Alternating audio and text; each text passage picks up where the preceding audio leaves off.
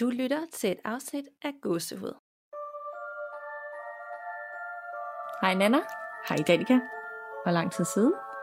Ja, det er det. Det er nærmest helt før jeg rejste væk, ja. Vi har optaget. Det var det. Og siden sidst har vi udgivet et lytterberetning-afsnit, og nu er det jo tid til at optage det her særlige Halloween-afsnit, vi har glædet os helt vildt til. Yay! Og jeg har jo ingen idé om, hvilken vinkel du har taget, og måske går vi lidt i to forskellige retninger, fordi Halloween dækker jo nærmest over alt uhyggeligt. Ja, det gør det. Så det er så bredt, og derfor så tænker jeg også, at det er en god anledning til at skræmme hinanden lidt. Absolut. Og er der sket noget uhyggeligt, siden vi optog for 4 år siden? Ja, altså der er faktisk sket en hel del, vil jeg sige. Jeg tror også, at det er jo lang tid siden, vi har set hinanden og optaget, så jeg tror faktisk, at de her ghost tours, som jeg i hvert fald har været på sammen med Janine, der også har været med i et afsnit, at det har ligget efter vi så hinanden sidst. Det må det have gjort. Det er rigtigt. Ja, og det var vildt fedt. Og vi var på 2. Den ene hed Weird Walks, og den anden hed Ghost Tour.dk. Ja. Og især den sidste kan jeg virkelig, virkelig anbefale. Den var så fed. Og altså, vi fik fortalt en masse historier, så en masse steder, som jeg ikke kendte noget til. Og hende, skuespilleren, der guidede os rundt, hun var vildt god til at fortælle. Så ej, det var sådan virkelig spooky, ja. Og der var sådan flere gange, jeg fik gåsehud, især fordi, at der var et sted, hvor at Jenny, hun ligesom kunne se, at der var nogen der. Sagde hun det? Ja, hun så nogen, der stod oppe i et vindue, hvor at lige efter hun havde set den her person, så fortalte guiden, at der var noget med det specifikke vindue der. Det vil sige, hun så det inden, at I overhovedet havde fået historien? Ja, det er ret spooky. Nåede hun at sige det til dig inden, eller sagde hun det bagefter? Nej, hun sagde det bagefter. Okay. Ja, men der var også nogle andre ting, blandt andet ved det grønlandske hus, hvor hun kunne mærke noget, som hun så fortalte guiden bagefter, hvor vi stod og snakkede lidt med hende. Og så fortalte guiden, at hun havde haft andre med på turen, som havde fortalt, at de havde oplevet stort set det samme, som Janni havde gjort. Ej, hvor vildt. Ja, fik Janni også gåsehud? Eller er hun sådan lidt mere hardcore så? Eller hvordan synes hun turen var? Jamen, hun synes også, det var rigtig fedt, og fik også lidt gåsehud over det der. Men på den gode måde, for Janni tror ikke på, at der er noget ondt, vel? Nej. Så det er bare sådan, det er bare det, der er. Det ser hun bare. Ej, nu er jeg endnu mere træt af, at jeg gik glip af det, kan jeg mærke. Du må have været en gang. Ej. Det lyder godt. Det var det virkelig også. Så, og det var jo kun i Indre København, ikke? I gik ikke sådan til Christianshavn eller... Nej. Det var i Indre København. Og hvor lang tid varede det? Det varede 1,5 time. Okay. Ja, så det er også begrænset, hvor meget man sådan kan komme rundt. Ja. Ej, hvor fedt. Ja, det skal jeg prøve på et tidspunkt. Helt sikkert. Ikke alene. Men... Nej. Men jeg har også, altså ikke fordi der er sket sådan noget, jeg har set noget overnaturligt, men jeg har også været i en rigtig god... Halloween-stemning her i oktober. Fedt. Og senest i går, hvor jeg var på Bakken, som har åben her i efterårsferien, og for første gang nogensinde kører sådan Halloween-tema, hvor de prøver at skræmme folk. Yeah. De har nemlig lavet det, der hedder Rædselsskoven derude, og jeg tror normalt, så det er der, de har alle deres julepynt, og der julemanden er hen over julen, men så nu der er det simpelthen Rædselsskoven, hvor de har skuespillere, der er klædt ud hver dag i efterårsferien. Det er så fedt. Jeg så det godt på Instagram, at du var der. Yes, jeg lagde nemlig lige nogle små sneak peeks op fra vores tur. Vi havde taget Sylvester med ind i den, men jeg vidste ikke, hvor slemt det var. Og det var jo lyst, da vi gik igennem. Man går jo udenfor, og lidt indenfor, men mest udenfor. Men det var alligevel bare... Altså, jeg tror lige så snart, der er nogen, der er klædt ud rigtig uhyggeligt, og du ikke ved, hvor de kommer fra, og de lige pludselig springer ud af et eller andet. Ja. Så kan man kun få et chok. Ja, man blev revet med af stemninger eller sådan noget. Men Sylvester er da også ret hardcore, synes jeg har...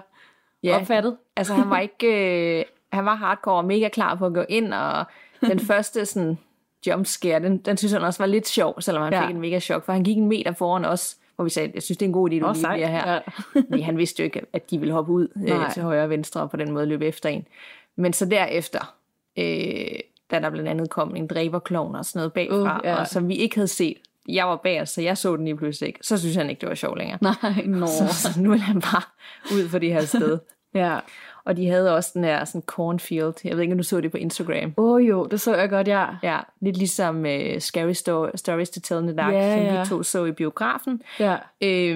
Den har den setting, hvor der er den der fugleskræms, der bare går rundt og kigger, men sådan kommer tættere og tættere på-agtigt. Så, men jeg vil ikke afsløre for meget, og jeg kunne se for deres egen Instagram, at det er som om, de nogle gange skifter de der figurer ud, fordi det, de havde lagt op, var nogle figurer, jeg slet ikke så derinde. Nå, fedt. Nogle af dem. Så det er nok bare lige afhængigt også, hvem der er på arbejde den dag, og hvad karakter de spiller, ikke? Jo, ej, hvor sejt. Ja, så det er ikke, fordi det varer super lang tid, men det er bare fedt, og jeg ved faktisk ikke, om det er gratis. Altså, vi havde turbånd, men vi skulle ikke vise noget turbånd. Nå, okay. Vi gik bare ind, og så startede det, så det kan være, at vi lige skulle undersøge det og lægge op i Facebook-gruppen, fordi det er jo gratis at komme ind på bakken og gå rundt. Ja. Så hvis det også er gratis, så kom i Rædselsskoven. Det kunne da være mega fedt. Ja, det kunne det da. Så skal jeg da helt sikkert derop. Og jeg skal også have prøvet den i Tivoli. Ja. Den skulle være... Jeg har ikke prøvet den nu, heller ikke nogen af de andre år. Nej, men, det har jeg heller ikke. Det er også virkelig mange år siden, jeg faktisk har været inde i Tivoli til Halloween. Og de kører jo sådan et underjordisk hospital under den gamle rutsjebane i Tivoli. Ja, det er så fedt. Det skulle være rigtig gennemført også.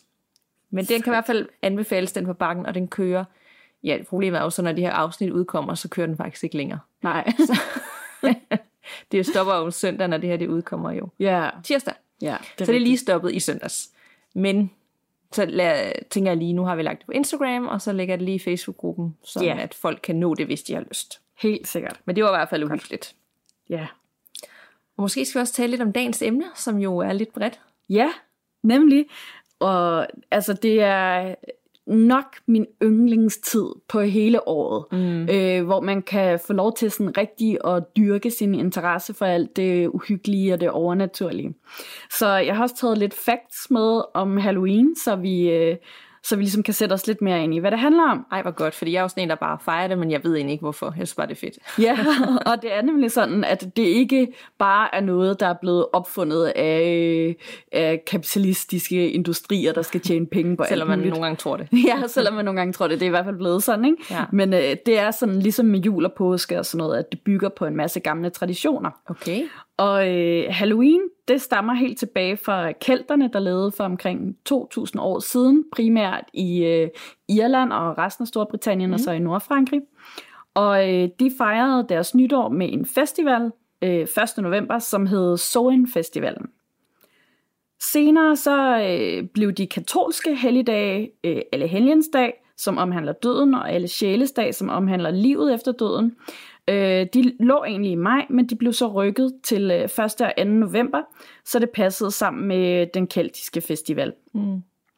Og aftenen før Allehelgensdag blev kaldt All Hallows Eve på engelsk, som så senere blev trykket sammen og blev til Halloween. Okay. Og det siges, ifølge alle de her traditioner, at det er den tid på året, hvor grænsen mellem de levende og de dødes rige er på sit allermindste, så derfor så er der ekstraordinært meget åndelig aktivitet her på jorden, og det er meget nemmere at komme i forbindelse med den anden side. Mm. Ja. Og den her tradition omkring trick-or-treating, hvor at, som vi kalder slik og ballade herhjemme, eller guf eller gys, har jeg også hørt, der er nogen, der kalder det. Ja, det har jeg aldrig hørt. Nå, det er sikkert... Der er sikkert mange måder at sige det på. Ja, det tænker jeg også. Det kommer sikkert an på, hvilken område man er fra og sådan noget også, ikke? Men den tradition, den kommer også tilbage fra kelterne, fordi at de offrede mad til de her onde ånder for at holde dem på afstand, sådan, så de ikke gjorde noget ondt mod dem. Og omkring middelalderen, der begyndte fattige så at gå fra dør til dør, og der tog de så med i bytte for at bede for dem, der boede i husene, at de skulle være beskyttet mod de her onde ånder. Mm. Og traditionen tog immigranterne så med sig til USA, og her udviklede den så til at blive en slags afpresning, hvor at de her mennesker gik rundt fra dør til dør og sagde sådan, hvis du ikke giver mig noget mad nu, så kommer der onde ånder og gør livet surt for dig. Og sådan noget, ikke? Så deraf kom navnet altså, at det blev til trick or treating, at sådan, giv mig noget godt, eller så gør jeg noget ondt. Okay. Ja. Det er en lidt anden tilgang til det. Ja, det må man sige. Ja, og det her med at klæde sig ud, det stammer faktisk også fra de keltiske traditioner.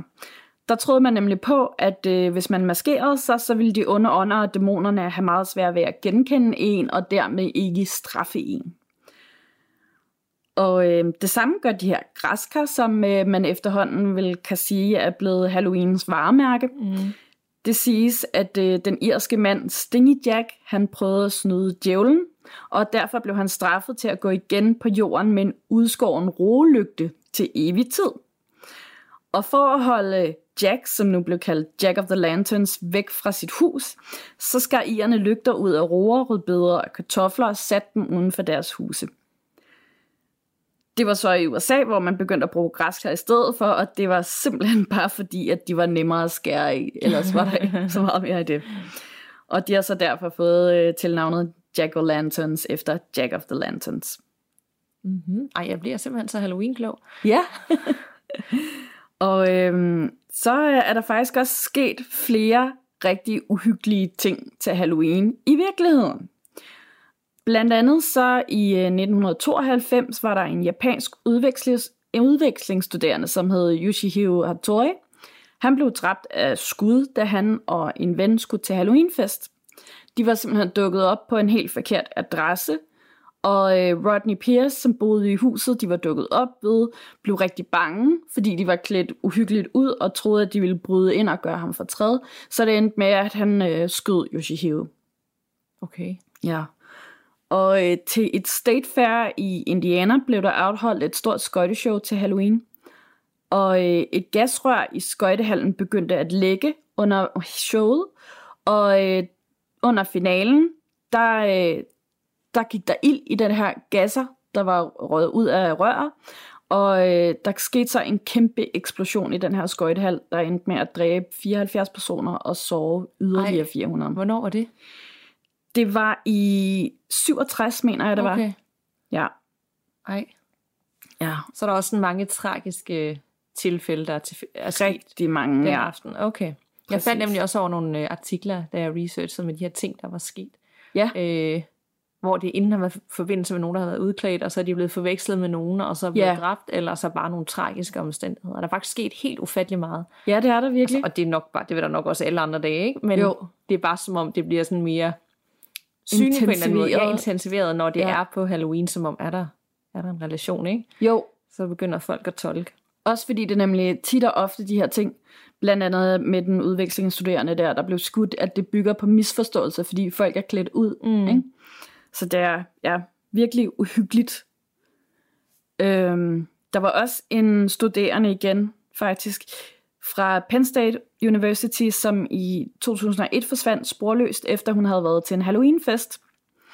Hun tog efter festen hjem til en ven omkring ved en 4-tiden om morgenen, og hun var stadig rigtig fuld og var iført sit kaninkostyme, så hendes ven tilbød at køre hende hjem. Derefter der så man ikke nogensinde hende igen. Og efterforskerne, de var inde i hendes hus, hvor de fandt hendes taske og hendes mobil, og de kunne endda se, at hun havde taget sine falske øjenvipper af. Men hun var fuldstændig væk, og hun blev aldrig nogensinde fundet igen. Og hvornår var det så? Det var i 2001. Og hun er aldrig fundet? Nej. Og vennen er 100%, altså har sat hende af, det er sikkert. Jeg sidder og tænker, at om der er et eller andet med vennen der. Ja, det tænkte jeg nemlig også. Det var også min første tanke. Altså, de kan jo se, at han har sat hende af, fordi at hendes ting var inde i huset, ikke? Ja. Men jeg tænker nemlig også, altså, hvor godt har de lige undersøgt vennen? Ja. Altså, de har nok undersøgt det, ikke? Men, men det er stadig mystisk, at hun er bare væk, og aldrig har fundet nogen spor af hende. Præcis. Så mange år. Også fordi det er jo nyere tid, det er ikke i 60'erne, hvor man ikke havde det samme muligheder. Og sådan noget. Nej, det er det nemlig ikke. Altså, det er jo altid tragisk, når folk forsvinder, men når man forsvinder Halloween i sit kostyme og sådan noget, så, så er det ekstra spooky. Ja, det er det virkelig. Ja. Så hvad har vi lært af det? Man skal ikke klæde sig ud og rende rundt alene, eller hvad? Men altså, det her med at klæde sig ud af, altså selvom man ikke klæder sig ud, kan det også godt ende tragisk alligevel. Og det gjorde det blandt andet for en kvinde i Delaware, hvor at, det skete i 2005, og der i det her kvarter i Delaware, der gik beboerne og beundrede en speciel Halloween-dekoration, som de bare synes var virkelig, virkelig morbid, men altså meget virkelighedstro lavet. Og den forestillede en kvinde, der hang fra et træ og var død. Men den her beundring, den blev selvfølgelig erstattet af sorg og frygt, da man så dagen efter Halloween, hvor den ikke var blevet pillet ned, fandt ud af, at det var en stakkels kvinde, som havde begået selvmord ved at hænge sig selv i træet. Ej. Og noget lignende er sket et andet sted i USA også, hvor der var en mand, der var kollapset ude foran sit eget hjem og havde fået et hjertestop, hvor at alle naboerne også troede, at det var en Halloween-dekoration, og først fandt ud af, at det rent faktisk var ham, der var død flere dage efter. Ej, hvor sindssygt. Ja, det er ret sindssygt. Så har de jo bare haft brug for hjælp måske, og så har folk bare slet ikke forstået, nej, at han lå der og havde brug for hjælp. Ja, så det, man skal virkelig sørge for ikke at komme til skade ved Halloween. Ja. Ja. Ja. Og den sidste rigtige historie, jeg har med, som er sket, det er det her med, at der jo tit har været historier og rigtig mange urban legends omkring det slik, der bliver delt ud til børn, der trick-or-treater til Halloween, ikke? Og det har blandt andet været, at det har været forgiftet, eller indeholder skarpe genstande og sådan noget. Og det er rent faktisk blevet til virkelighed rigtig mange gange. Forældre har blandt andet fundet nåle og barberblade i deres slik. Men den allermest tragiske historie om det her, det er mordet på Timothy O'Brien, som er en 8-årig dreng, der havde været ude at trick-or-treate i Deer Park i Texas. Han døde om natten, fordi noget af det slægt, han havde fået, det var blevet forgiftet. Men det viste sig faktisk, at det var hans far, der stod bag forbrydelsen, fordi han var i pengeproblemer, og så ville han have pengene fra hans søns livsforsikring udbetalt for at redde sig selv. Det er sygt. Det er virkelig sygt, ja. Så det er en rigtig hyggelig tradition, men det er også... man skal være varsom med det, fordi at det rent faktisk sker i virkeligheden, at folk, de gør noget ved det her slik, ikke? Det skete også sidste år i Danmark, ikke at der er nogen, der blev forgiftet og døde. Nej. Men jeg er ret sikker på, at der var nogen, der puttede chili i noget af det her slik til de her børn, sådan noget rigtig stærkt. Jeg ved ikke, det var pulver, eller hvordan de har gjort det. Nej. Men hvor at børn i den alder kan jo slet ikke tåle det. Nej. Og bliver jo nærmest helt syge, ikke? Eller kan kaste op af det, fordi det er så intensivt. Ja. Og der har også været nogle andre ting i Danmark med, der er ting, der er pakket ind i karameller og sådan noget. Ja, jeg tror faktisk også, ja, præcis. Jeg tror faktisk også, der er nogen, der har fundet nåle i noget slik herhjemme. Ja. Det er lidt ligesom dem, der nogle gange smider ting af sten ud for en motorvejsbro, og så ikke forstår konsekvenserne af det altid. Ja. Selvom at det er sygt, og det burde sige sig selv. Præcis. Så tror jeg langt den der vejen, det er drengestreger. Så ja, tjek slikket, og hvem man får det fra, og... Ja, nemlig. Især hvis det er børn, tager det med hjem til forældrene, ikke? Og så lige tjekke det igennem inden. Ja, jeg køber, eller de sidste par år, hvor det er blevet en ting, det her med at trick-or-treate herhjemme, der har jeg købt slik, sådan, så jeg kunne dele ud, hvis der kom nogen her. Det gør der så aldrig, desværre. Men jeg sørger altid for at have det i sådan nogle små lukkede poser, så man kan se, at der ikke er blevet gjort noget ved det. Og hvis jeg havde et barn, så ville jeg også kun tage imod det, der var ligesom lukket. Det er der ikke ret mange, der gør. Nej. Men nu har jeg børn, altså der er, det er jo alt muligt, ikke? Altså, jo. Og så kan der godt være karameller i karamelpapir, men de kan jo også være åbnet og puttet et eller andet i. Ja, det kan de jo. Det skal jo nærmest være små lukkede Haribo-poser, før at man kan føle sig helt sikker. Præcis. Men ellers er det mest jo bare slik, som er blandet med alt muligt. Ja. Så de bare lige tager nogle stykker af, og så putter ned i posen. Ja. I hvert fald det område, vi bor i, nu ved jeg ikke, hvordan det er andre steder. Der tror jeg ikke, folk tænker det endnu, men det kan være, der kommer nogle guidelines. Ja, det vil jeg håbe. Hvis håber vi ikke, at der sker noget i år med nogen, der får noget chili eller nåle eller et eller andet. Det håber vi ved Gud ikke. Forfærdeligt i. Nej, vi er også totalt Halloween-klar derhjemme, og jeg var lige i Rema den anden dag og købte, og det er så åndssvagt. Altså det er igen om at bruge penge på nogle af nogle ting, ikke? Jo. Men der var bare nogle rigtig seje ting. Det var sådan et skelet foran sådan en gravsten, og så siger den noget, når man går forbi, og der er dørklokker, og når man trykkede, så sagde det noget, og der var bare så meget. Altså, ja, så nu vi får klassen forbi. De går sådan rundt til forskellige huse. Ja, det er så hyggeligt. Så skal der jo ligesom være pyntet op, fordi de kom udklædt, så det er bare sådan et antiklimaks, som bare står der. Ja. Der var helt lyst eller et eller andet, ikke? Ja, der ikke sker noget, ja. Så. Ej, det kan jeg godt forstå. Jeg har virkelig meget pynt, som jeg genbruger hvert år jo. Og så også nede i Flying Tiger, at de i øjeblikket har sådan en dørmåtte med en heks på, hvor der står et eller andet bewitching hour eller sådan et eller andet. Og så hvis man træder på den, så kommer der sådan en lydeffekt, hvor at det er et heksegrin. Ej. Den har jeg også overvejet, om jeg skulle have den. 60 kroner, tror jeg. Jamen, det er jo sådan lige balancen med det der, man vil gerne have det, men samtidig så er meget af det jo også bare praller, ikke? Jo, altså, det er så det. Man bare, vi har også gennem noget fra sidste år, man får på et tidspunkt samlet noget, man bare kan bruge, ikke? Men præcis. Et eller andet, så gad jeg godt, jeg var sådan en sej en, der bare lige lavede det hele selv. Det gad jeg virkelig også godt, at jeg var. Og ting, også bare hans kostyme, ikke? Altså, jo. Det kunne være fedt, hvis jeg bare lige kunne lave alt selv. Ja, er det kunne det virkelig. Det er ikke sådan, virkeligheden altid er, desværre. Nej, jeg har prøvet lidt et par gange, og det har også været sådan et par mislykkede forsøg med at lave flagermus ud af gamle toiletruller, og sådan, der ikke er gået så godt. Så har jeg til gengæld lavet nogle seje, sammen med min veninde, nogle seje edderkopper af ballonger, og så sådan noget silkepapir, også, som vi kunne klistre op i hjørnerne i loftet. Ej, det var ret sjovt. Ja. Vi glæder os. Ja, kan I måske høre. Vildt meget. Og ja, det var forresten også, det glemte jeg lige siden sidst, at jeg har jo været med i den her gaveudvekslings You've Been Booed ting, som er blevet arrangeret hen i Two Girls One Ghost gruppen. Ja. Og jeg har Two Girls One Ghost er det podcast, som et amerikansk podcast også handler om det overnaturlige. Præcis, ja. Og der har jeg så endelig modtaget min gave og fået sådan en virkelig sej, jeg ved ikke engang, hvad man skal kalde det. Det er sådan et billedagtigt, hvor det er skåret ud i papir og er i flere lag, og så er det lagt ind i sådan en tyk glasramme, og så kan man tænde for noget lys, så det ser sådan rigtig sejt ud. Ja. Og så har jeg fået også sådan et Halloween trivia-spil med en masse kort, hvor at det sådan er spørgsmål. Jeg har siddet og kigget på nogle af de der kort, og normalt er jeg vildt god til alle de der scary quizzer, men den her, den er simpelthen så svær, så den glæder jeg mig rigtig meget til at spille. Ej, hvor sejt. Det skulle da gennemført. Ja, det er så sejt. Ej, det vil du lige vise mig bagefter. Det der billede med lys i. Helt sikkert. Det skal jeg gøre. Cool. Det er vi også på et tidspunkt skal starte sådan en runde i Danmark, hvor man skal få sådan en spøgelses pindeven. Ja. Så skal man sende et eller andet til hinanden i anledning af Halloween. Måske næste år. Ja, det tænker jeg også vil være en skide god idé. Ja. Og nu vi taler uhyggelige ting, så kan det være, at vi også lige skal komme ind på de her lydeffekter, som er tilbage her i oktober i anledning af Halloween. Ja. Fordi der er nogle af jer, der har bemærket derude og kommenteret på det, og nogen elsker det, og nogen tænker, ej, er de nu tilbage? Nu bliver jeg skræmt fra liv og sans. Ja. Men de er tilbage lige for en stund. Ja. Det er Halloween, og vi skal skræmmes.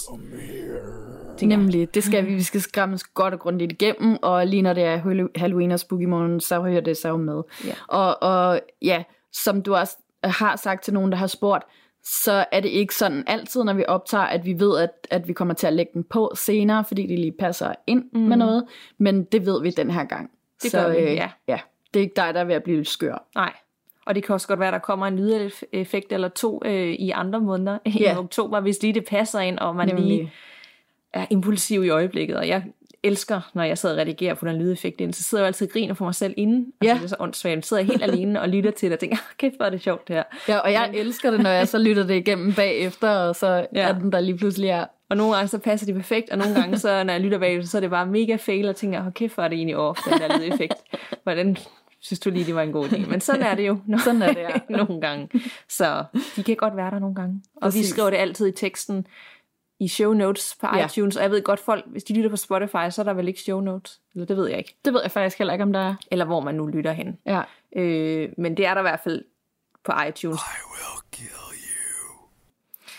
you. Yes. Skal vi gå til dagens historie? Dagens historie, jeg har nemlig fundet en historie, og jeg har fundet den på sådan en hjemmeside, der hedder jezebel.com, og de har de senere år, hvert år, lavet en konkurrence, hvor at deres læsere har kunne sende deres rigtig uhyggelige beretninger ind, og så udtrækker de nogle vindere hvert år. Og det er i gang lige nu, hvor man kan sende sine historier ind til i år, men de har så også lagt igen op nogle af dem, som de trækker ud sidste år. Okay. Og der er et par stykker mere derinde, så jeg kan lige linke til den i Facebook-gruppen, hvis man vil læse mere. Der er nemlig nogle, der er især en historie, synes jeg, om en, der kører på motorvejen, der er ret spooky. Gerne. Ej, det vil jeg gerne læse. Det må du gerne. Det gør jeg, Men den her historie, den hedder Krucifixet, og er sendt ind af Roysen, som kommer fra Irland, og hun skriver: Jeg er socialrådgiver og arbejdede 2 år på et kvindehjem i Irland. Hjemmet var rigtig stort, og det var opdelt i lejligheder og husede kvinder, som ofte havde deres børn med, og som var på vej ud af et stofmisbrug eller af voldelige forhold eller andre trængekår. Der var ofte en fast sagsbehandler knyttet til de her beboere, så vi havde generelt meget tætte forhold til hinanden. Personalet, som bestod af socialrådgivere, Natpersonale og andre ansatte håndterede alle de daglige gøremål og vedligeholdelse på stedet, samt ledelsen af hjemmet og sundhedspleje og sikkerhed. Hjemmet her var et tidligere såkaldt Magdalene-hjem, som var... Magdalenehjem var sådan nogle institutioner, der blev oprettet og drevet af den katolske kirke i gamle dage. Og her boede såkaldte faldne kvinder. Det var altså kvinder, der havde fået børn uden for ægteskabet. Så man kan sige, at det minder ret meget om de her kælderske hjem, som jeg også fortalte i det her afsnit omkring efterskoler. Og de her kvinder, de blev så udnyttet til at arbejde i industrielle vaskerier, for eksempel, når de blev indkvarteret på de her hjem. Og havde de børnene så med på de her hjem, eller hvordan? Eller er det hvis... Ja, det havde de rigtig ofte. Og der var en del af de her hjem, og så var der også en hel masse ungdomsfængsler, som fungerede på lignende måder, og såkaldte mor- og babyhjem. De var meget almindelige i Irland på det her tidspunkt. Der var åbenbart rigtig mange sjæle, der var ude i alt muligt mærkeligt. Og man blev dybest set hentet fra sit hjem og placeret i institutionerne, og så var der rigtig mange af de her kvinder, der også blev tvangsskilt fra deres børn som straf for de synder, de havde begået. I dag så kommer der flere og flere ubehagelige afsløringer omkring den misbrug og grusomhed, som kvinderne blev udsat for på disse steder. Og det er også kommet frem, at deres babyer ofte blev solgt til ulovlig adoption i udlandet. Men sin religiøse fortid til trods, så bliver hjemmet i dag kørt på et ret progressivt og moderne måde, men det ligner stadig en creepy gotisk bygning fra 1800-tallet. Så man kan lige forestille sig, hvor uhyggeligt den ser ud, ikke? Roysen skriver, at jeg kan huske, at jeg var en tur op på loftet kort efter, at jeg var blevet ansat. Og der så jeg en masse uhyggelige gamle barnevogne og gammeldags legetøj, som var stuet væk. I korridorerne og trapperne på selve hjemmet var der store religiøse statuer og katolske skulpturer overalt. Hele stedet gav mig gåsehud. Første gang det gik op for mig, at der var noget helt galt, var da nattevagterne begyndte at rapportere om lyden af en grædende baby, der kom fra et af værelserne sent på aftenen. Værelset lå i bygningens kælder, og flere af nattevagterne, som ikke kendte hinanden, fordi de kom fra et vikarbureau og aldrig var der samtidig, berettede, at de havde hørt gråden og var så gået ned for at banke på døren, men der fik de intet svar. Det bekymrede dem ret meget, fordi de antog, at det betød, at den kvinde, der opholdt sig i lokalet, enten sneg sig ud om natten og efterlod sin baby, eller at hun var faldet i igen og var begyndt at tage stoffer, eller var beruset og derfor ikke tog vare på sit barn. Da det begyndte at blive rapporteret ret ofte, blev problemet her rejst på et personale- og bestyrelsesmøde. Og der kunne ledelsen så bekræfte, at der ikke var nogen, der boede i rummet. Det var faktisk helt tomt, det her værelse. Mm. Senere arbejdede jeg med en ny kvinde, der lige var flyttet ind med sit lille barn. Efter et stykke tid fortalte hun, at hendes 4 år gamle søn var begyndt at rode rundt i den gamle garderobe, og hævdede, at han havde en ven derinde. En anden lille dreng, som hedder Michael. Kvindens søn fortæller mig så, at Michael kom ud af klædeskabet for at lege med ham om aftenen. Det er jo egentlig uhyggeligt nok i sig selv, men det blev endnu mere uhyggeligt, fordi vi har hørt den historie før. Den familie, der boede på det værelse før, havde en lille pige, der nemlig lige sådan havde leget med sin lille usynlige ven, som hun bare kaldte drengen i klædeskabet. Jeg måtte spille skuespil og lade, som om jeg ikke blev bange. Vi var nemlig blevet bedt om ikke at tale om de uhyggelige ting i bygningen foran beboerne, i tilfælde af, at de blev bange eller ville flytte værelse, når der ikke var plads til det. Og det tænker jeg også, det er sådan ret suspekt at blive instrueret i, at man ikke må fortælle alle de her historier til beboerne. Ikke? Altså som om man prøver at dække over et eller andet, i stedet for bare at sådan sige, nå, men det er jo ikke noget, så derfor er det ikke noget. Ja, så ved man, der er noget om snakken. Ja, nemlig. Det lyder mange steder i Danmark, at det også er tilfældet, ikke? Jo. Hvor man siger, der sker de her ting, men lad lige være med at sige til eleverne, eller dem, der bor her, eller et eller andet. Fordi præcis. Det er ikke den bedste idé. Det går ikke, at vi skammer dem. Nej. I et andet værelse havde vi børn, der talte om kvinden i væggen. Det var i et rum med lavt hængende loftsbjælker, og en dag ringede en beboer os op midt om natten, og hun var skræmt for videre sans og forklarede, at hun selvom hun godt selv vidste, at det lød vanvittigt, blev ved med at drømme om en kvinde, der hang fra bjælken. Hun vågnede, og så følte hun sig sikker på, at hun kunne se den her kvinde hænge ned fra bjælken, og at hun kunne mærke, at hun ikke var alene i rummet. Hun vidste jo godt, det lød skørt, og hun var rigtig ked af at være besværlig, men hun ville virkelig, virkelig gerne skifte værelse. Omkring det her tidspunkt havde jeg en kollega, som også var præst, men som kom fra en kultur, der havde en sund respekt for det overnaturlige, i stedet for bare at afvise det. Jeg spurgte ham, om han troede, der var noget galt med bygningen, og han svarede ganske enkelt, åh gud ja, det er mega hjemsøgt. Men de har ikke noget imod os, de her ånder. De har ikke noget problem med os. Det er nonnerne, de kan lide. Mm. Jeg kunne heller ikke lide nollerne. Og der var ikke mange af dem tilbage, og dem der var, de boede kun i den ene fløj af selve bygningen. De fleste var rigtig gamle og var for længst gået på pension. De havde ikke formel kontrol over hjemmet mere, men de prøvede rigtig tit at blande sig i vores arbejde. Så til dels for at irritere dem, besluttede nogle af mine medarbejdere og jeg officielt at anmode ledelsen om at få lov til at fjerne alle de religiøse skulpturer og symboler fra de fælles områder. Det var jo sådan set ikke længere et strengt katolsk sted, men nu var det et mere progressivt og ikke-religiøst foretagende. Nonnerne blev ret sure, som du måske kan forestille dig, men de måtte bare finde sig med det. Vi tog det hele ned og lagde det i lagerrummet. Og for sjov tog jeg et gammelt trækrucifiks med hjem. Jeg skulle nemlig holde fest om aftenen, og det var tæt på Halloween, så jeg synes, at det kunne være meget sjovt at bruge det som pynt. Bad idea. Ja, rigtig dårlige idéer. Jeg tog krucifikset med hjem og lagde det på sofabordet. Under festen spurgte en af mine venner, hvad det var, og da jeg fortalte hende om det, blev hun helt underlig. Jeg kan virkelig ikke lide det, sagde hun. Det får mig til at føle mig virkelig utilpas. Jeg synes, du skal tage det tilbage. Det sted der, altså det tidligere Magdalene hjem, som jeg arbejdede på, det er virkelig ubehageligt, sagde hun. For at berolige hende, lagde jeg det væk på en hylde. Senere på aftenen, da jeg var gået alene i seng, blev jeg vækket af en lyd nedenunder. Det lød, som om noget blev trukket langs muren, og efterfulgt af et rigtig højt bump. Jeg vidste, jeg var helt alene i huset, og jeg tænkte straks, at det kunne være en indbrudstyv. Så fuldstændig pumpet på adrenalin, fløj jeg op og tændte lyset og råbte, hvem er det? Gå væk! Men da jeg kom ned under, så jeg, at der ikke var nogen.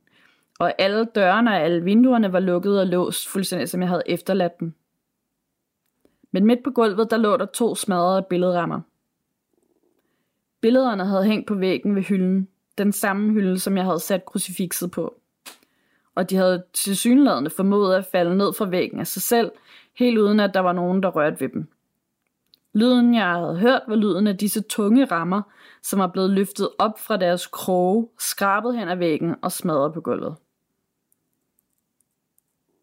Tro det eller ej, jeg gik ovenpå og tilbage i seng. Jeg tror ikke, jeg orkede den der galskab ved tanken om, at krucifikset måske havde haft noget at gøre med det, der var sket. Jeg havde aldrig rigtig følt mig troet eller usikker i mit elskede hus, hvor jeg havde boet i årevis, men jeg vil aldrig glemme den drøm. Jeg havde den følgende aften. Jeg drømte, eller jeg tror i hvert fald, at det var en drøm, at jeg satte mig op i sengen og så lyset i gangen tænde. Og gennem lyset kunne jeg se skyggen af en figur, der stod uden for mit værelse. Det var en figur med hove i stedet for fødder. Jeg tog naturligvis krucifikset med tilbage efter weekenden og lagde det på lageret, hvor jeg aldrig nogensinde rørte det igen. Jeg arbejder ikke længere i det her hjem, men jeg arbejder stadig som socialrådgiver og møder oftere, end man skulle tro, følgerne fra religiøs undertrykkelse og institutionalisering i Irland. Sidste år efter jeg havde forladt jobbet, kom der også en meget stor nyhed, der ramte hele landet. Et gammelt mor- og babyhjem i Tuam, Galway, blev undersøgt, og det viste sig, at der var en skjult og nedbrudt septitank under selve hjemmet, ikke? Og i den her septitank, der fandt man de indhyllede rester af næsten 700 babyer og børn, der var døde af forsømmelse eller sygdom eller bare dødfødte. Og de var så blevet anbragt der, i stedet for at få ordentlig begravelse. Nej, ja. Det var ikke det hjem, hun var på, vel? Nej, det var et andet hjem. Ja, tilsvarende hjem, ja. Hele landet var naturligvis rasende og forfærdet over den her nyhed. Og i den dag i dag er det så et gerningssted, jo, hvor at aktivister kæmper for at få yderligere undersøgelser af, hvad der skete i de her hjem i de årtier, de var aktive. Jeg tænker tit på den grædende baby i kælderen på mit gamle arbejdsplads. Tidligere var det måske vanvittigt at tro, at der var mere ved bygningen, end at det bare var et uhyggeligt og trist sted. At det muligvis var noget overnaturligt ved bygningen. Men nu virker det lige pludselig ikke så skørt mere. Jeg tænker dog også på, hvad min kollega sagde. At spøgelserne eller den ulykkelige ånd, eller hvad det end var, ikke havde noget problem med personalet og beboerne. De var der, men de ville ikke skræmme eller plage os. Det var nonnerne, de ikke kunne lide. Nonnerne, som mindede dem om den religiøse undertrykkelse, der skabte al den dårlige energi. Det faktum, at jeg ikke var så bange, da krucifixet så ud til at have smidt mine billeder ned fra min væg, gør mig også mere overbevist om, at det bare var en advarsel, og ikke noget, der ville mig det ondt. Jeg afleverede det jo tilbage, og det lod mig være i fred efterfølgende. Men der er simpelthen noget alvorligt galt med den bygning, hvor jeg arbejdede. Der er sket så meget frygteligt, og jeg tror ikke, det er det sidste, vi har hørt til kirkens forbrydelser. What? Ja. Mens du bare har siddet og fortalt, så i dit spejl bagved dig, der dit sorte tøj, det ligner bare, der er sådan en mand, der sidder og kigger på mig imens. Ej, ad, hvor ulækkert. Ja. Så det var bare sådan lige for... Så følte jeg mig sådan helt overvåget imens. Ja. Jeg virkelig prøvede at sidde pænt. Det var creepy. Ej, det var ret syret historie. Hvornår var det sket? Altså, det var forholdsvis ny historie, antager jeg. Ja. Så inden for nogle år, eller hvornår er fortællingen fra? Jeg tænker, altså der står ikke noget årstal på den eller noget, men jeg tænker, det er sådan noget inden for de sidste 10 år, eller noget af den stil. Ej. Ja. Det sker sikkert flere steder, man lige går og tror sådan noget, at der ligger nogle hemmeligheder skjult, som lige pludselig kommer frem efter mange år. Det tror jeg bestemt også, ja. Og sikkert også, altså i Danmark, måske. Ja, det er også, altså nu kender vi jo til de her kælderske hjem, og ja, frygtelige historier, og de grønlandske børn, og eksperimenter med dem. Præcis. Og sådan noget, men jeg tænker, at det må jo være toppen af isbjerget, der må være sket så frygtelig meget, som ingen engang ved endnu. Mm. Og noget af det kommer vi nok heller aldrig til at vide. Nej. Men det er jo klart, at de her ånder fra dem, har jo ikke fået en god afslutning på det, ikke? Så de kommer jo til at være frustreret og fortsat være fanget i her på jorden, og ligesom gøre opmærksom på sig selv, eller være fanget i en form for tidslomme, ikke? Hvor at de gennemlever de her rædsler igen og igen. Ja. Desværre. Ja. Det må være også, altså, jeg tænker også i de tilfælde, hvis det føles som om, at man oplever noget ondt, når man ligesom mærker dem, at så må det jo ikke være deres ondskab, man mærker, men deres frygt og deres angst, som man mærker på sin egen krop. Ja. Og det er derfor, det er så uhyggeligt. Mm. Ej, du må lige dele resten af historierne, hvis de er samlet derinde. På det site, som man kan læse, de virker enormt gode. Det ved jeg ikke, om de andre er lige så altså godt fortalt som den her, eller lige så uhyggelige. Jo, jeg synes især den med bilen, den var ret uhyggelig. Ja. Og rigtig godt fortalt, ja. Okay. Den skal have læst. Ja. Men jeg har også søgt nettet tyndt efter gode Halloween-historier, og der er rigtig mange gode. Yeah. Både urban legends, men også, ligesom du kom ind på, bare uhyggelige ting, der er sket på Halloween night. Ja. Yeah. Og så er der legenden om The Blair Witch, som har været en del af sydstaternes historie i snart 200 år. Og det er en legende, eller ånd, som jeg har hørt sådan til igennem flere forskellige ting, både i film og andre podcasts, men aldrig sådan rigtig dykket ned i og forstået, hvad der ligger bag. Altså nu tænker jeg, at i dag var oplagt, nu vi fejrer Halloween. Ej, jeg elsker sådan noget sydstatskikseri, altså sort magi og alt sådan noget. Det er også faktisk virkelig begyndt at dyrke lidt i øjeblikket. Har lige genset sæson 3 af American Horror Story, hvor det også handler om sådan witching coven og sort magi. Ja. Det kan være, at du skal i sådan en coven i Danmark. De eksisterer jo. Gør de det? Ja, okay. Ja, det gør de. Men min tidligere yogainstruktør, hun var i hvert fald en. Så ej, hvor vildt. Spurgte også med mig, men jeg ved ikke helt. Rasmus sagde, at han synes ikke, det var en. Det lyder da meget hyggeligt. Det er sikkert bare sådan noget yoga lidt, og så lidt andet. Altså, det er jo ikke fordi, men du ved. Det hedder et eller andet med en coven i hvert fald, det der. Jeg blev inviteret til på Facebook. Åh, hvor spændende. Så de er her også. Jeg tror ikke, det var helt samme måde. Men, nej, det er nok mere hvid magi. Ja. Ja. Nå, men The Bell Witch, som også er kendt som The Bell Witch Haunting, er en poltergeist-legende fra det sydlige USA, nærmere bestemt byen Adams i Tennessee. Og den her legende er faktisk inspirationen til filmene som The Blair Witch Project og An American Haunting. Oh my god. Jeg ved ikke, om du har set den sidste, men den er simpelthen så uhyggelig. Jo. Ja. Og det The Blair Witch Project er mere bare inspireret af hele den her selve heksen og det, hun gør. Men hvor den sidste er faktisk en gennemgang af den der legende, der eksisterer omkring hende. Ja. Det, man ved om The Bell Witch, det er, at det hele starter i 1817, da en bonde ved navn John Bell flyttede fra North Carolina til en stor gård i Robertson County i Tennessee. Og ifølge historien, så begyndte John Bell og familien efter kort tid at høre mærkelige lyde i huset, raslende kæder, kvælningslyde og højlytte bank på væggene. Og efterhånden begyndte de også at høre stemmer, eller nærmere bestemt en stemme, som tilhørte den heks, som blev opkaldt efter Bell-familien. Familien blev selvfølgelig bange, og de delte deres frygt med de folk, der boede i nærheden og omkringliggende byer, og ordet det spredte sig rigtig hurtigt, hvorefter naboer begyndte at overnatte i deres hus, så de kunne opleve de her ting, som de havde hørt om. Og det var bare en anden tid, fordi dengang, hvis man hørte sådan noget, så var man jo ikke skeptisk som sådan, som vi er i dag, så tænkte man, what? Det skal jeg også se, hvad er det, de snakker om, og så rejste man derhen, og så prøvede man at sove der, og opleve det på egen krop. Det er virkelig vildt. Ja, så det er lidt noget andet. Selv en præsident i USA, eller en, der blev præsident i USA på et tidspunkt, Andrew Jackson, den 7. præsident i USA, han fik også opsnappet historien, og han rejste også helt hen til huset, så han kunne opleve det på egen krop. Og det var jo lidt noget andet dengang, når man skulle besøge en anden stat eller rejse et sted hen. Altså det var jo ikke bare lige en lang køretur, det kunne være flere dages rejse for ligesom at komme derhen.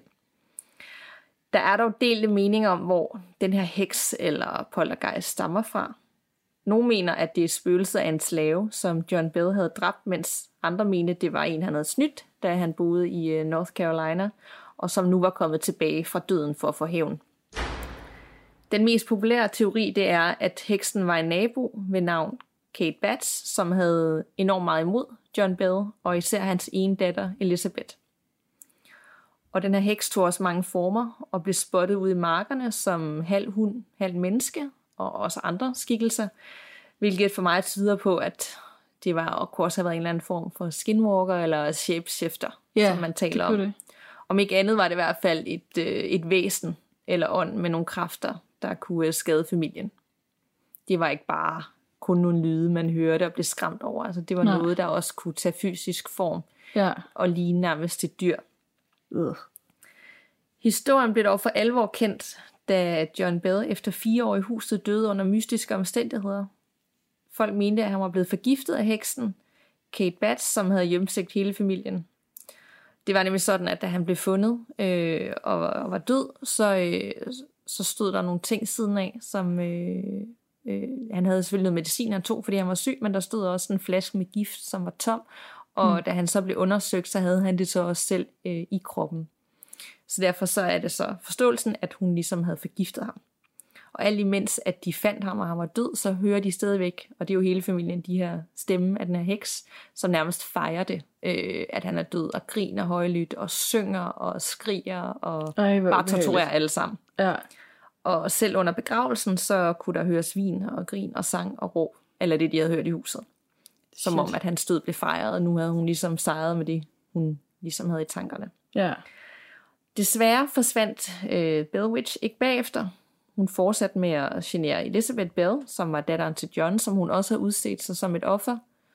Hun troede hende også imod at blive gift med den mand, hun elskede. Hun sagde aldrig hvorfor, men hun lyttede efter i ren frygt. Og det var ligesom gik igen i hele familien. De var pisse bange og turde ikke andet. Mm. Kate Batts forlod kort tid efter familien, men lovede, hun ville returnere efter 7 år. Og rigtig nok så var hun tilbage præcis 7 år efter. Her startede hun igen med at torturere familien. Men den her gang, så prøvede de ligesom at ignorere hende, og ikke give hende den opmærksomhed, som hun fik første gang. Så hun blev ikke magtfuld på samme måde. Derefter så stoppede aktiviteterne, og hun trak sig tilbage til den nærliggende hule, som ligger på samme grund lige siden af den her gård, og den er kendt som The Blair Witch Cave i dag. Ja. Og den tiltrækker rigtig mange besøgende fra verden over stadigvæk, og særligt når vi nærmer os Halloween. Ja, det er virkelig vildt. Ja, og folk går ind i den og vil gerne sove der og opleve alt for det her, den her gård og alle de der ting. Fordi det siges, at hulen er en portal til den anden side, hvor at ondskab og kraftfulde væsener og dæmoner og ja, kan rejse frem og tilbage mellem de her to verdener. Der sker mystiske ting og aktiviteter i nærheden af hulen den dag i dag, og der er mange folk, der har rapporteret, at de har oplevet alle mulige forskellige ting. Og der ligger både artikler og YouTube-videoer og alt muligt. Ja. Så den er også en del af de mest hjemsøgte steder i USA, sådan på den liste. Ja. Og for det ikke skal være løgn, så har Ghost Adventure selvfølgelig også været her, fordi de tager jo til alle steder. Ja, alle de værste steder. De værste steder, man kan forestille sig. Og jeg skal nok lige prøve at finde det, fordi vi har tidligere haft fælde med, at der er nogle af de afsnit, der ligger på YouTube. Ja. Hele afsnit, så det kunne jo godt være, at det her afsnit af Ghost Adventure også ligger i sin fulde form på YouTube. Ej, det vil jeg så gerne se. Ja, det gad jeg også. Og så lægger jeg det selvfølgelig ind i den private Facebook-profil. Og der er også lavet en dokumentar ved navn The Blair Witch Legend, som jeg nok skal prøve at finde. Man kunne jo være heldig, at den ligger på Netflix eller HBO, ja, eller et eller andet. Ja. Så jer, der lytter med derude, også kan blive klogere på den her legende, der har været kendt i snart 200 år. Og især kendt i sydstaterne. Vildt. Der bliver stadigvæk talt om den dag i dag, og det gør det også, fordi det er så svært at forstå. Og det er også derfor, jeg tog den med, fordi jeg er nysgerrig på, hvad der ligger bag at alt det her med hekseri og sort magi, og der er ingen tvivl om for mig, at det har været en voldelig ånd, og det var ondt, og jeg ved godt, vi har snakket før om, også med Jenny, med at der ikke nødvendigvis findes onde ånder, eller noget, der ved nogen ondt, der kan findes forvirrede ånder, eller frustrerede ånder, eller aggressive ånder. Ja. Men det korte lange er, at rigtig mange folk tror på, at de har mødt det, og også i det her tilfælde, og der er rigtig mange, der har oplevet det. Ja. Og så kan det jo være, at det var en anden tid, og man tolkede på en anden måde, men ja, det finder vi nok aldrig ud af. Nej, jeg synes heller ikke, man kan afvise det fuldstændig. Nej. At der ikke skulle være noget ondt på den anden side, ligesom der er ondt i vores verden. Præcis. Således blev det også i 1886 af historikeren Albert Goodpasture beskrevet sådan her. Heksen skulle efter sigende være et slags spirituelt væsen med en stemme og attributter som en kvinde. Det var usynligt for det blotte øje, men alligevel kunne det holde en samtale og endda mærkes fysisk af nogle mennesker. Det var imponerende, hvad det eller den kunne gøre. Det var som om det var designet til at irritere og torturere familien. Det ville fjerne sukkeret i skålen, hælde mælken ud, fjerne sengetøjet fra sengen, slå og nive børnene, stikke nåle i John og Elizabeth og grine, når dens ofre jamrede sig. Værst af alt ville den skrige, når de prøvede at sove, og hive mad ud af munden på den, når de prøvede at spise. Alt sammen for at torturere den til døde.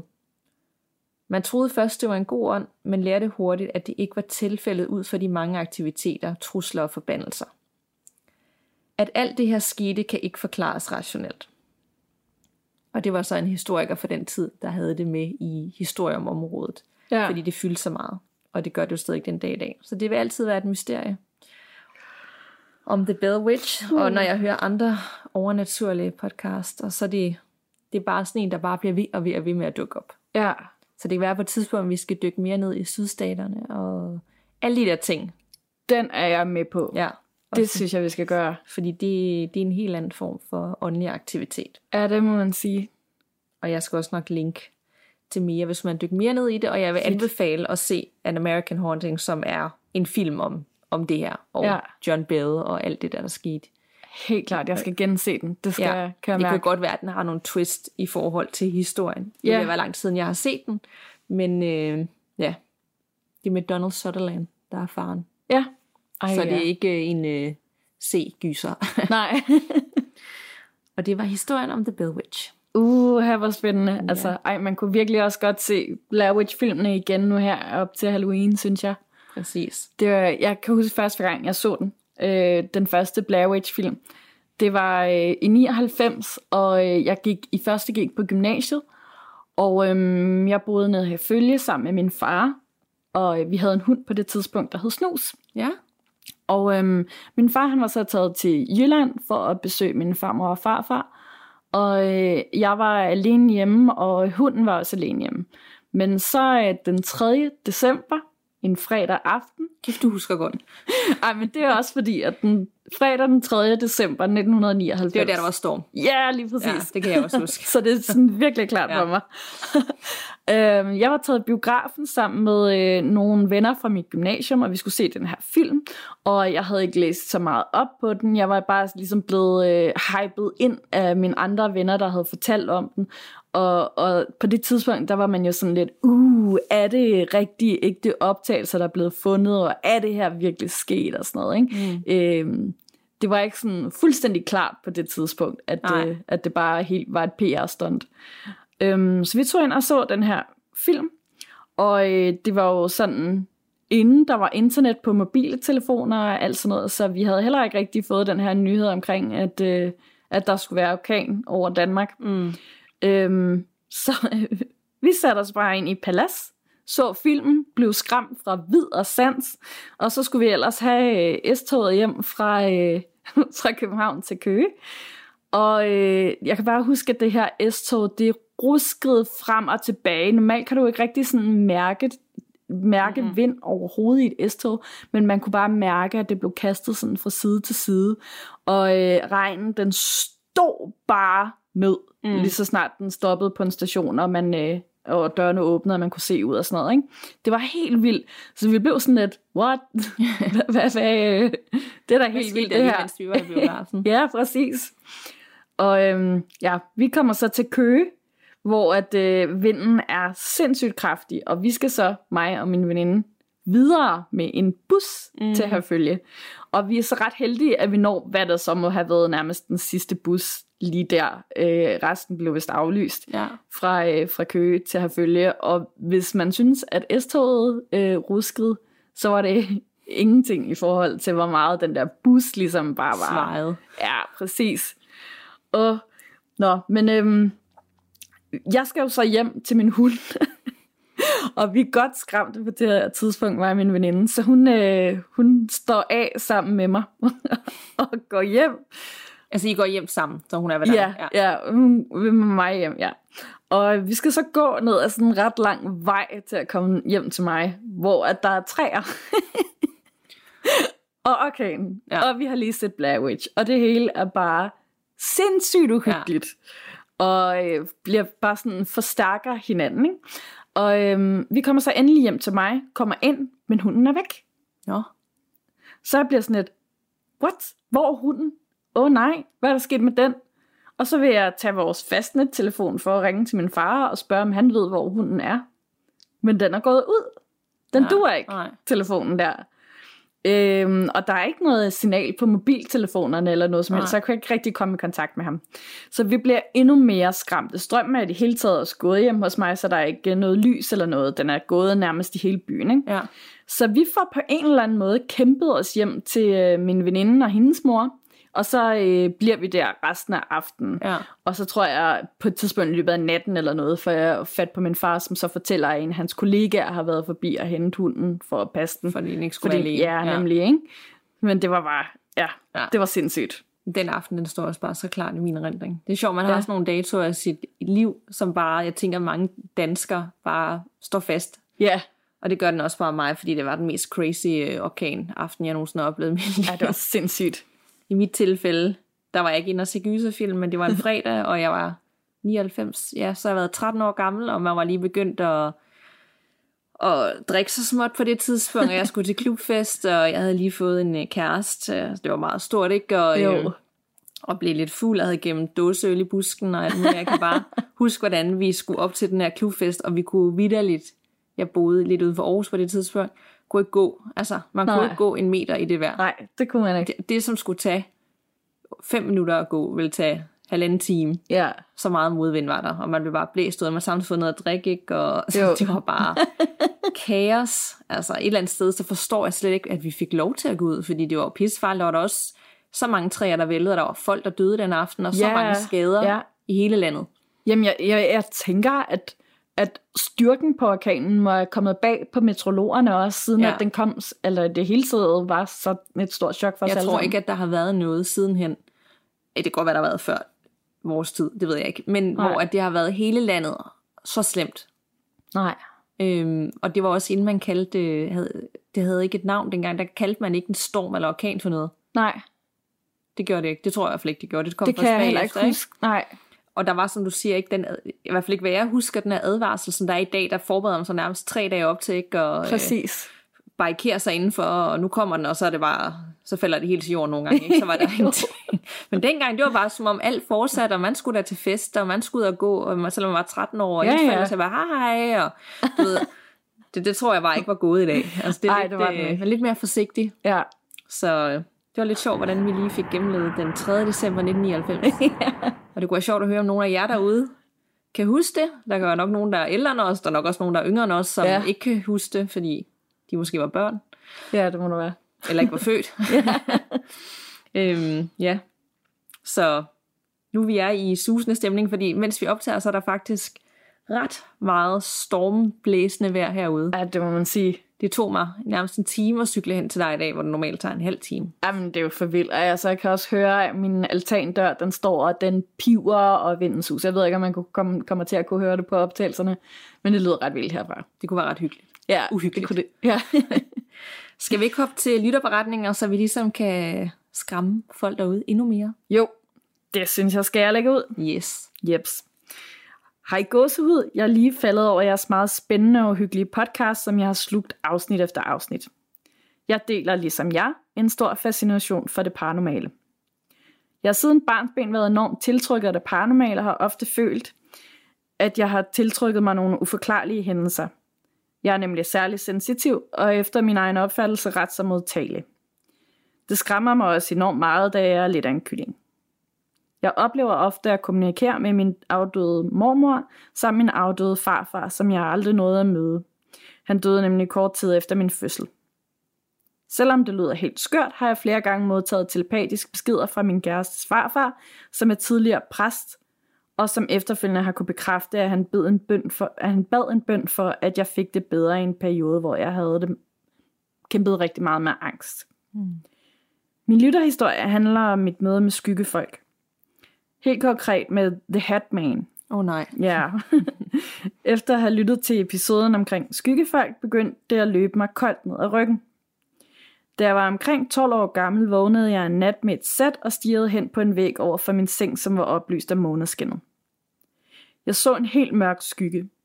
Den var ikke sløret, ligesom de fleste andre skygger, men fremstod mere som sådan en tyk skygge og havde en menneskelig form.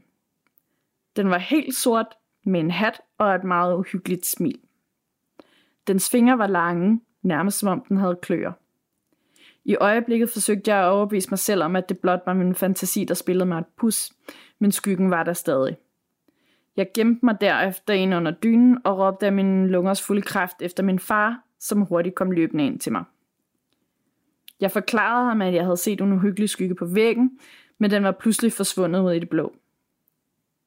Efter denne episode gik der meget lang tid, før jeg igen turde sove alene på mit værelse. Jeg har aldrig fortalt nogen om skyggen på væggen, da jeg ikke selv vidste, hvad der var sket.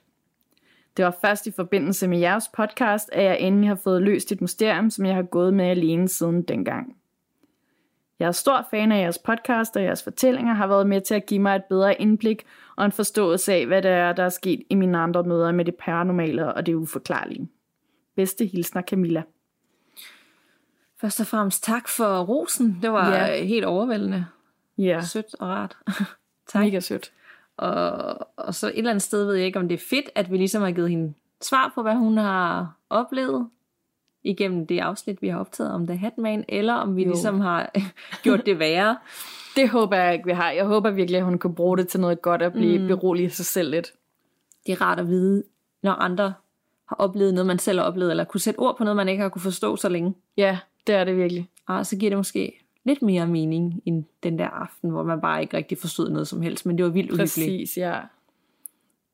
Ja, jeg har endnu til gode at møde The Hat Man, og heller ikke planer om at møde The Hat Man. Altså jeg vil sige, at jeg kan også sagtens undvære.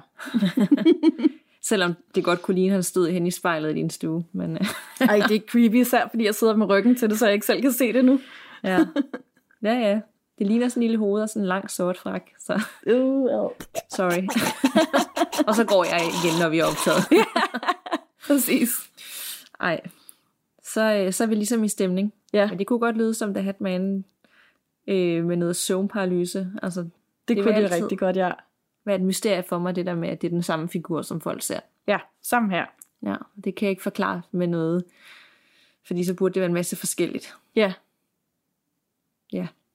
Creepy? Ja, virkelig creepy. Nå, jeg har også en her. Hej Danika og Nanna. Jeg har aldrig rigtig selv oplevet noget overnaturligt, men jeg har en lille kort historie fra et hus i Sæby i Nordjylland, som min mor købte efter min forældres skilsmisse. Jeg var vist 15 år. I huset boede min mor, min søster og jeg.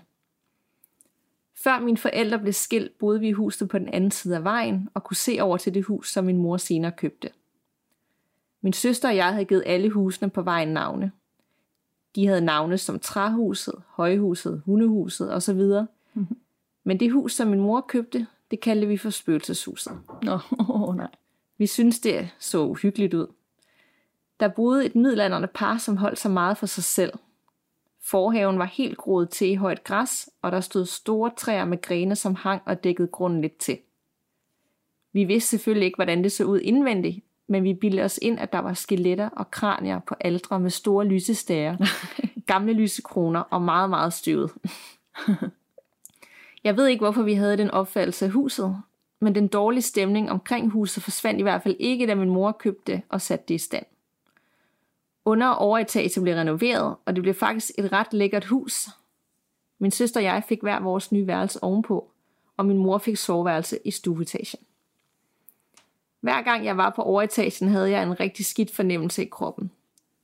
Jeg kunne simpelthen ikke lide at være deroppe, og slet ikke alene.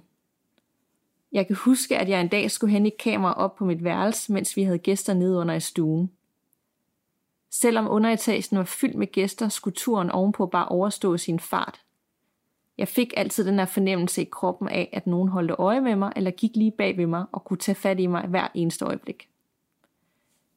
En anden aften skulle jeg have besøg af min daværende kæreste. Hverken min mor eller søster var hjemme, så jeg var alene indtil han kom. Jeg turde ikke vente op på mit værelse, så jeg satte mig ned under i sofaen, som stod i hjørnet af stuen, så jeg havde overblik over hele rummet. Jeg turde simpelthen ikke have ryggen til entréen, hvor trappen til overetagen var. Alle andre dage og aftener, hvor min søster og mor ikke var hjemme, tog jeg hjem til min far. Jeg skulle ikke være alene i det hus. Overetagen blev så skræmmende for mig, at jeg til sidst var nødt til at overtage min mors seng. Min mor lagde sig derfor op i min seng om natten, og min søster lagde sig ned i soveværelset sammen med mig. En dag spurgte min mor os efter at have sovet endnu en nat oppe på mit værelse, om hvorfor vi ikke var kommet ind til hende i nat. Vi forstod ikke rigtigt, hvad hun mente. Hun forklarede så, at hun havde hørt os komme op ad trappen om natten, men hun kunne ikke forstå, hvorfor vi ikke var kommet ind til hende på værelset. Men det var ikke os, der havde gået på trappen. Men hun var så sikker på, at hun havde hørt fodtrin. Hele huset var derefter virkelig skræmmende for mig, og det endte med, at min mor solgte det og købte et nybygget hus inde i midtbyen. Mm. Det kan jeg godt forstå. Ja. Siden har jeg ikke oplevet sådan en negativ og uhyggelig stemning i et hus. Jeg har også en lidt anden trist historie, som jeg har fået fortalt af min mor og min morfar. En gang for mange år siden, før min morfar blev født, havde min oldefar en aften i Torp, som er en by uden for Dronninglund i Nordjylland, taget sin cykel og var begyndt at cykle afsted. Pludselig kom hans lille datter, Betty, på 1,5 år løbende efter ham. Det var ikke meningen, at hun skulle være udenfor på det her tidspunkt, så han hoppede af cyklen og begyndte at gå tilbage for at få den lille pige indenfor. Men han nåede ikke hen til hende, før hun vendte sig om og løb ind i huset igen. Min oldefar gik efter, og inde i huset stødte han på min oldemor. Han spurgte hende, hvorfor Betty løb rundt udenfor på det her tidspunkt. "Hvad mener du? Hun ligger der og sover inde i sin seng," svarede min oldemor. De gik begge ind på værelset og fandt hende liggende i sin seng. Hun var død. Da min oldefar så hende komme løbende efter sig udenfor, må det have været Bettys måde at få sine forældre til at komme ind på værelset, så de kunne finde hende. Det var hendes måde at fortælle dem, at hun var død. En meget trist historie, som har gjort stort indtryk på mig og stadigvæk gør det, når den bliver fortalt. For nylig har min mor så fortalt mig, at Betty havde en tvilling, som hed Katty. Katty fik en datter, som hun opkaldte efter sin afdøde søster. Da Katty døde af det, der vist nok var en blodprop, begik datteren Betty selvmord i en alder af 26. Hun var på min mors alder. Det sidste tog jeg bare lige med, fordi det er en virkelig sørgelig historie, og ret så uhyggelig, at begge Betty'er havde sådan en trist og tragisk død. Det var ikke de vilde spøgelseshistorier, men jeg havde sådan lyst til at dele med jer alle de andre lytter. Tak for podcasten. Jeg nyder at lytte med. Kærlig hilsen, Cecilie. Tak, Cecilie. Og I var tragisk, altså. Ja, der ramte mig også, da jeg læste den første gang. Ja. Men det er mere, fordi jeg har en datter på 1,5 år. Ja. Det der med, ja. Dengang var der jo nok en ret høj rate af vuggedød. Ja. Selvom at hun var 1,5, men det er jeg ret sikker på, der var. Ja. Og så det der med, at hun løb ud på vejen, og han så hende og ikke vidste, hun var død, og så skulle han ind efter hende for så at finde hende i sengen, ikke? Jo, det er simpelthen så forfærdeligt. Virkelig forfærdeligt. Jeg forstår godt, at den sidder hos dig stadigvæk også her mange år efter, du selv har fået den fortalt. Ja. Det er sådan en, man nok aldrig helt får rystet af sig. Ja, det kan jeg i hvert fald, ja. Buha. Og også senere hen med den tvillingssøsteren og blodprop, og så datteren, der begår selvmord, ikke? Altså, det er bare tragisk på tragisk. Ja. Jeg håber virkelig, at jeg har overstået alle det tragiske, I skal igennem i jeres familie nu. Ja. Og sikke et uhyggeligt spøgelseshus, som de kaldte det. Ja. Der havde jeg heller ikke lyst til at... Nej, jeg tror også, jeg havde valgt noget andet. Måske hundehuset eller sådan noget, ikke? Hvad siger man lige, når ens mor kommer hjem og siger, jeg har købt det her hus på den anden side af vejen, og så finder man ud af, at det er bare det hus, man har kaldt spøgelseshuset i flere år. Hvad har du? Ja. Ja, vi flytter i morgen. Altså, hvordan kan man... Ja, de er jo flyttet med, så de er jo ligesom accepteret det, men jeg er ikke sikker på, at jeg vil gøre det uden kamp. Nej, det vil jeg heller ikke. Tak, mor. Absolut, ja. Det var sikkert billigt. Ja, kunne man forestille sig. Ja. Nej, puha. Ja. Så har vi en sidste lytterbræt med, vi har simpelthen taget 3 med i dag. Og det kan også godt være, at vi gør det for eftertiden, hvis vi føler for det, men... Lige i dag har vi, fordi det er Halloween, og man skal lige have en sidste med. Præcis, og den sidste er nemlig også en kort lille en, som er ret sjov at slutte af på. Okay. Det er fra en anonym lytter, som skriver, kære Gåsehud, tusind tak for en fed podcast som formår at give mig gåsehud hver evig eneste gang. Jeg har en lidt sjov historie med søvnparalyse. Jeg har oplevet det flere gange efterhånden, både i forhold til at kunne fornemme noget tæt på mig, eller kunne se noget, der ikke var der. Jeg vågner en nat og kan se noget, der ligner manden med len i hjørnet af mit værelse. Jeg er rimelig bevidst om, at det kun er en søvnparalyse, og tænker, at det der, det skal ikke have lov til at skræmme mig, og det her, det er min drøm. Jeg stiger derfor direkte på tingene i hjørnet og forsøger at tænke positivt. Og med ét, så er tingene i hjørnet væk, og i stedet går der flotte fyre rundt i bar mave og badeshorts. Rigtig Baywatch-stil. Og siden den dag mener jeg ikke, at jeg har oplevet en uhyggelig søvnparalyse. Hvis det kan hjælpe nogen derude, så tror jeg, at det hjælper at tænke positivt i øjeblikket, det sker. Det hjælper i hvert fald mig. Jeg tror faktisk, jeg kan huske, at jeg læste den for lang tid siden i vores familienbakke, og jeg fortalte den til Jenny, dengang vi havde det der special afsnit, om hvad man skulle gøre. Præcis. Og jeg elsker bare, at der kom bare lækre mænd i bare overkrop rendende rundt i hendes soveværelse. Nemlig, jeg tænkte nemlig også godt, da jeg læste den, men jeg tænker også, at det sådan, den kan vi godt tåle at høre igen og igen og igen. 1000 gange. Præcis. Det er det bedste tip mod søvnparalyse. Ja, det er det virkelig. De burde tage med i alle de der udsendelser, de har med forskning i det, at det er bare vejen frem, bare... Ja. Det er positiv energi og tanker, og så lige pludselig så har du bare the time of your life. Præcis. Så er der Magic Mike i stuen. Ja. Det er ret fedt. Ja. Jamen det siger lidt om tankernes kraft, ikke? Og hvad man forestiller sig og frygt, og så lige pludselig så kan vi bare få et det er meget bedre. Ja. Det var godt at slutte af på. Det var den i hvert fald, ja. Og inden vi går til ugens gåshedstips, så skal vi lige bede jer derude om at gå ind og anmelde os og smide en bunke stjerner, eller endnu bedre skrive en anmeldelse. Og næsten 300 har allerede gjort det, og de har i hvert fald anmeldt os, og der er også kommet mange anmeldelser, der er skrevet derinde, men jo flere, det bedre. Præcis. Og husk også at anmode om at blive medlem af den private Facebook-gruppe. Ja. Den er fantastisk, synes jeg. Ja, der sker mere og mere hele tiden med folk, der deler deres tips.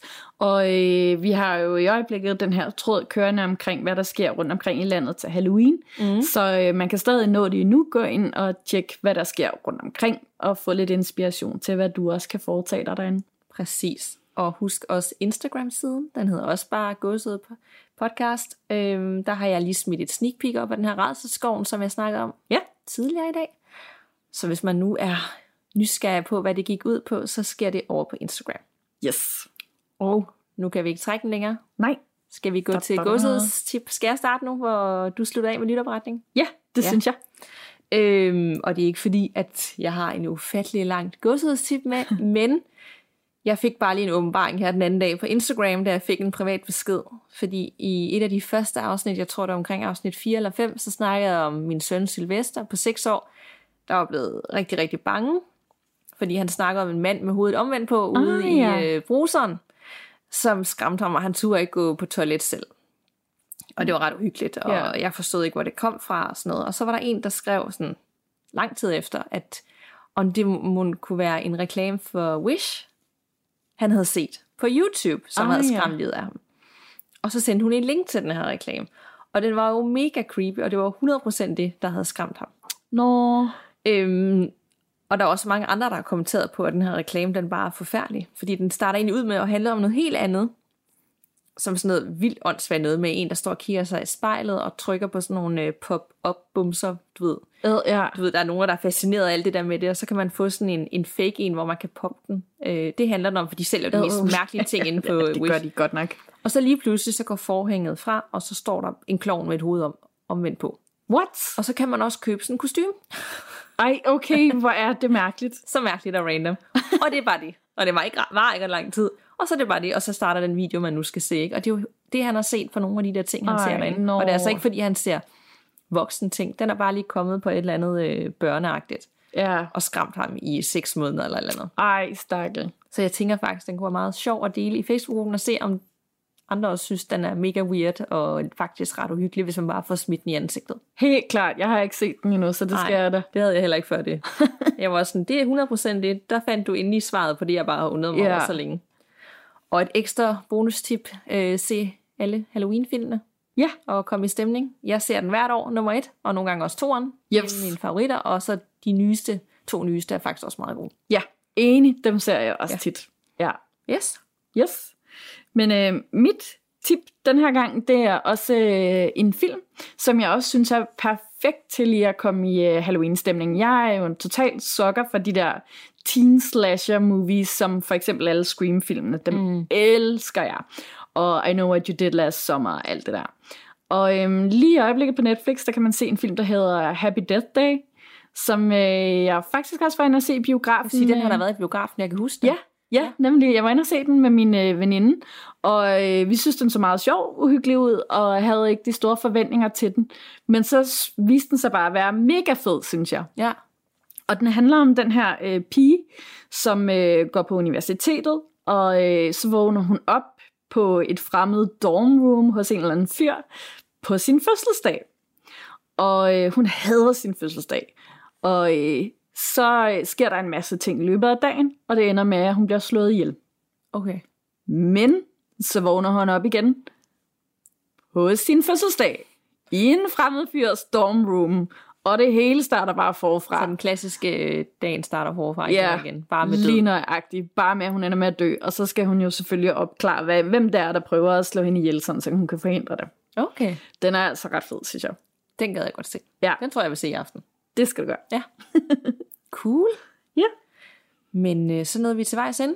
Det gjorde vi. I vores Halloween-afsnit. Vi kom rundt om storm og fortællinger i USA og beretninger og alt muligt. Yeah. Rigtige ting, der er sket på Halloween og hvad vi ikke kom rundt om. Ja, det var faktisk rigtig meget. Jeg tror også, det endte med at blive et længere afsnit, men det gør jo ingenting, når det er Halloween. Nej. Så kan man ikke få for meget. Nej, ja, præcis. For meget uhygge. Så tak for snakken, Nanna. Ja, i lige måde. Og vi lyttes ved. Og pas på derude. Man ved jo aldrig, hvad der venter bag den næste dør.